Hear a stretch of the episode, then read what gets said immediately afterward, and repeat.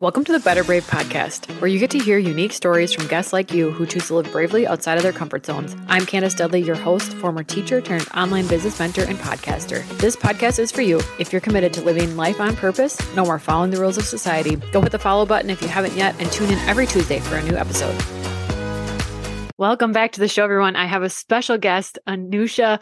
She is the founder of Thulisa Naturals. She is a former occupational therapist who turned to natural products to help her during her postpartum journey. This inspired her to start a bath and body business, creating clean products that encourage women to embrace self care. Welcome, Anusha. Hi, Candace. Tell us a little bit about your journey from being an occupational therapist into motherhood and now into creating this business.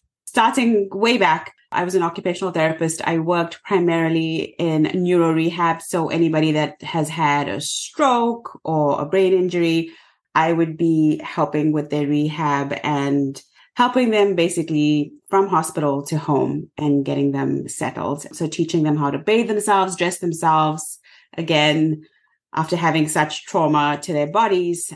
And so I enjoyed it. Uh, single, single then. And then during that period, I met my husband. We got married we had kids and then I started feeling the pull of, oh my gosh, I now have these babies to look after. I want to spend time with them. I want to be with them. I tried the daycare route for a little, a little while with them. And I just felt like I would be able to provide them the best care. And so in that sense, I uh, did give up my job to be able to be with them during the early years because I wanted to be around for them, especially from you know, since they were born until the age of five, till they were in kindergarten. Yeah. It was also a shift. It was also a change for me from being a working mom, having a career, and then being at home was also a shift where I would have to change my identity in a sense of like, yes. I'm not an occupational therapist anymore. Also, just changing my daily routine and having had to have actually go through some postpartum depression after my first baby it was just a tough time where I really had to focus on, okay, I need to create some sort of a balance for myself, to maintain a healthy balance between being a mom and being me. And I just didn't know how at the time yeah. because I felt super overwhelmed. Sitting down and thinking about, okay, you know, let's take a look at a, day, a full day with an infant. What does that look like? What does does that require of me to be fully present and to give my child the best care? And then what times in the day do I have where it's just me? So really looking at it, because my husband had, you know, obviously has a full-time job. It was just those times where I was taking a shower and I was like, okay, right, taking a shower. This is my alone time. My husband's around. I need to make the most of it because I'm not going to be able to go to a spa for three hours. I don't necessarily uh-huh. want to go to a spa and spend three hours of my time, you know? And I was like, so how do I make my bath times feel like I am in a spa? And that's when I started looking into just products that I could add to my bath or my shower, whatever it may be, whatever was available at the yeah. time. Looking at those ingredients, I was I was breastfeeding and I was like, okay, I don't feel safe or comfortable enough yeah. to be soaking in a bath bomb that has all these chemicals and weird pigments and things that I don't understand. Um, it just got me onto a journey of just testing and, and making products myself, researching essential oils. You know, at the time there were moms, you know, selling these these essential oils yeah. back in the day. But that actually piqued my interest in essential oils, really. Finally looking into a certification actually of actually making products using essential oils because I wanted to be safe. My whole thing was about safety. Yeah. Because I was, like I said, I was breastfeeding and I just wanted to make something that's safe that I could use and that my baby wouldn't be affected by or indirectly affected by. And once I actually took the course, got the certification, made products, uh, used them for myself, gave them to friends. People were like, "Oh, these are great. They're natural. You should go, you know, and sell them to a, a market." And so I would do like little small, little tiny pop ups uh, where I could, based on my just my time and my schedule. As the kids grew, the demand grew uh, for products, and it wasn't until uh, 2000, I think two, 2017 was when I kind of started the whole journey. But it wasn't until 2019, and my firstborn was five years old, where I decided, okay, this is probably time that I, you know, start looking into turning this hobby into more of yeah. a business. I love that story. So many things of just well, we'll get to it in a minute. It seemed like you just followed one nudge after the other, but I'm going to ask you more about that in a minute. The first thing that I dabbled in after having babies too was essential oils because all of a sudden, I don't know why babies does this to us, but we're like, well, now I need to have a toxin free home, clean ingredient, everything because now I have a baby in the home. But before, when it was just me, it was like, yes. well, I don't know. So I love that you just filled that need because I've looked and there are far more resources out there that have extra ingredients that we don't necessarily want on our bodies than there right. are that don't. It really seems like the doors that kept opening for you, you didn't necessarily see them until you did one thing and then did the next and did the next. How did you know, or what advice do you have for other people when they're trying to make these big decisions, like you leaving your job? How do you make those decisions, follow those right nudges? How do you know when it's right? So, first of all, I always encourage people to test ideas. Uh, and when I say test, it doesn't mean invest your whole 401k into an idea. Yeah. There's many ways you can test a product that doesn't cost a lot time and money. So it won't cost you a lot of time and money. So test. It doesn't take a lot to go to a market and pay $50 to be a vendor and mm test and listen to your audience and listen to your customers. That's like research and development time where you can get to know what people are looking for. Maybe your existing product is not working, but as you're talking to people, you can be like, oh, people are really looking for a natural body wash or they're looking for X soap. So I would say test. I'm also very naturally a risk averse person. So for me, it was a very gradual thing. Like I had to have these deep, long conversations with my husband about finances. Mm-hmm. And I will always tell people, you know, having been in business now for 2019, almost five, like five years, five, six years, is if you can start off as a side hustle and dedicate just a little bit of time and a little bit of money at first to test. And once you can see that, hey, like this is going to be profitable, then I would say go in, look at your finances and figure out, okay, how can I make this work? It's fun creating product, no matter what product it is. It's fun having the passion to create the product. But at the end of the day, we also have to look at the boring stuff, which is the finances. Yes, definitely. and I find like in the beginning, and a lot of makers, we forget about the finance part of it because we're so excited to share what we have yeah. with everybody else. And we want them to feel the same excitement at our product, about our products, which is great. But make sure that at the end of the day, it meets your financial goals and you can support yourself or you can support your family or whatever that may be, but that your basic needs are taken care of. Tell me a little bit more about your postpartum journey and how that led you. You talked a little bit about it, how it led you into creating this business.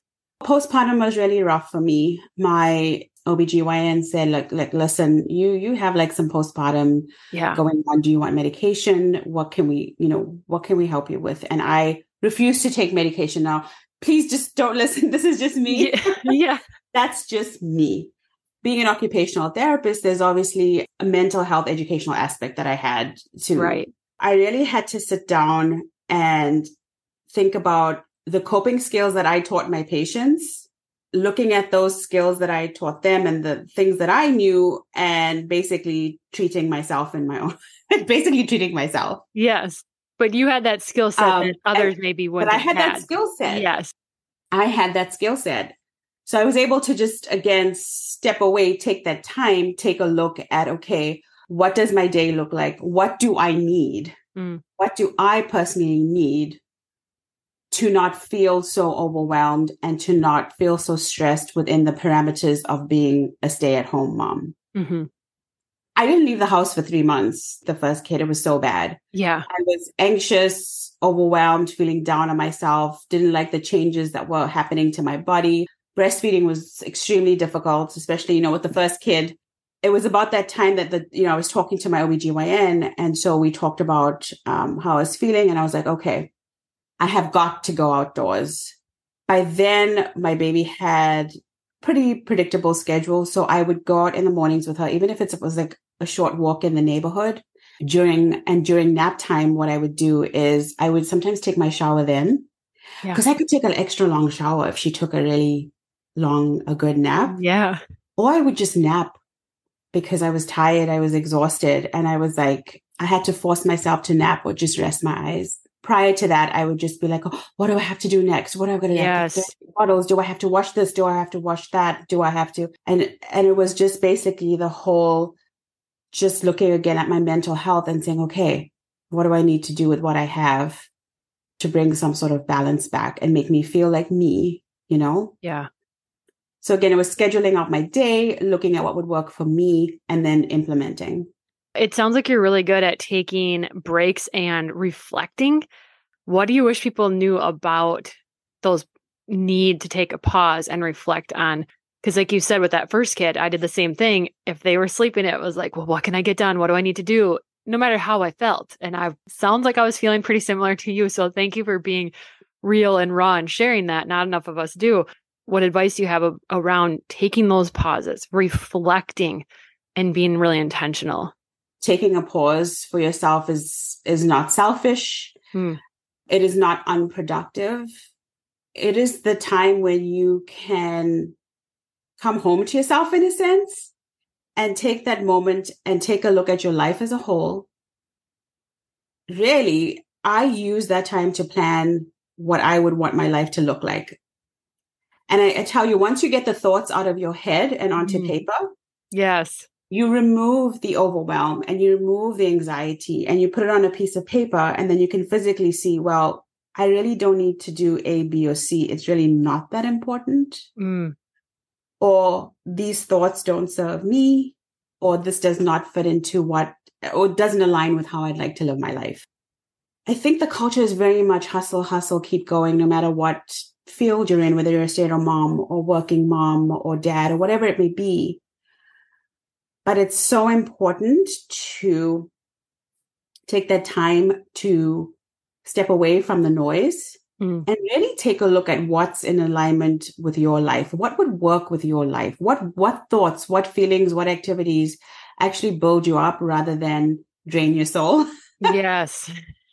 and you'll find that once it's out on paper you can approach life even if it's like a half an hour a week with a different perspective and you end up being more efficient and effective in whatever you do The pause gives you that chance to do a little pre planning almost. So when Mhm. that half hour comes, you know exactly what's aligned with you and what you need. And now that half hour is powerful and meaningful.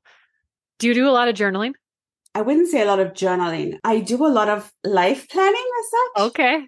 So it's mostly like every three months, I take a look at what do I want my life to look like. So I always keep asking myself that question. I would say more or less every quarter, whether it's in business or whether it's within like just personal family. I will plan out vacations and I won't be thorough about it. I'd be like, oh, we would love to go to this park or we would love to, and can we do it? When it comes to business, I take a look at, okay, one, like how is the business running? What are my opportunities for growth? And making sure that I'm not hustling in that growth process because I want growth to be sustainable. Mm. Uh, Slow and sustainable, I have found keeps me mentally sane yeah. Because sure. I am consciously trying to stay out of the active hustle culture. And I want people to know that they can grow a thriving business sustainably.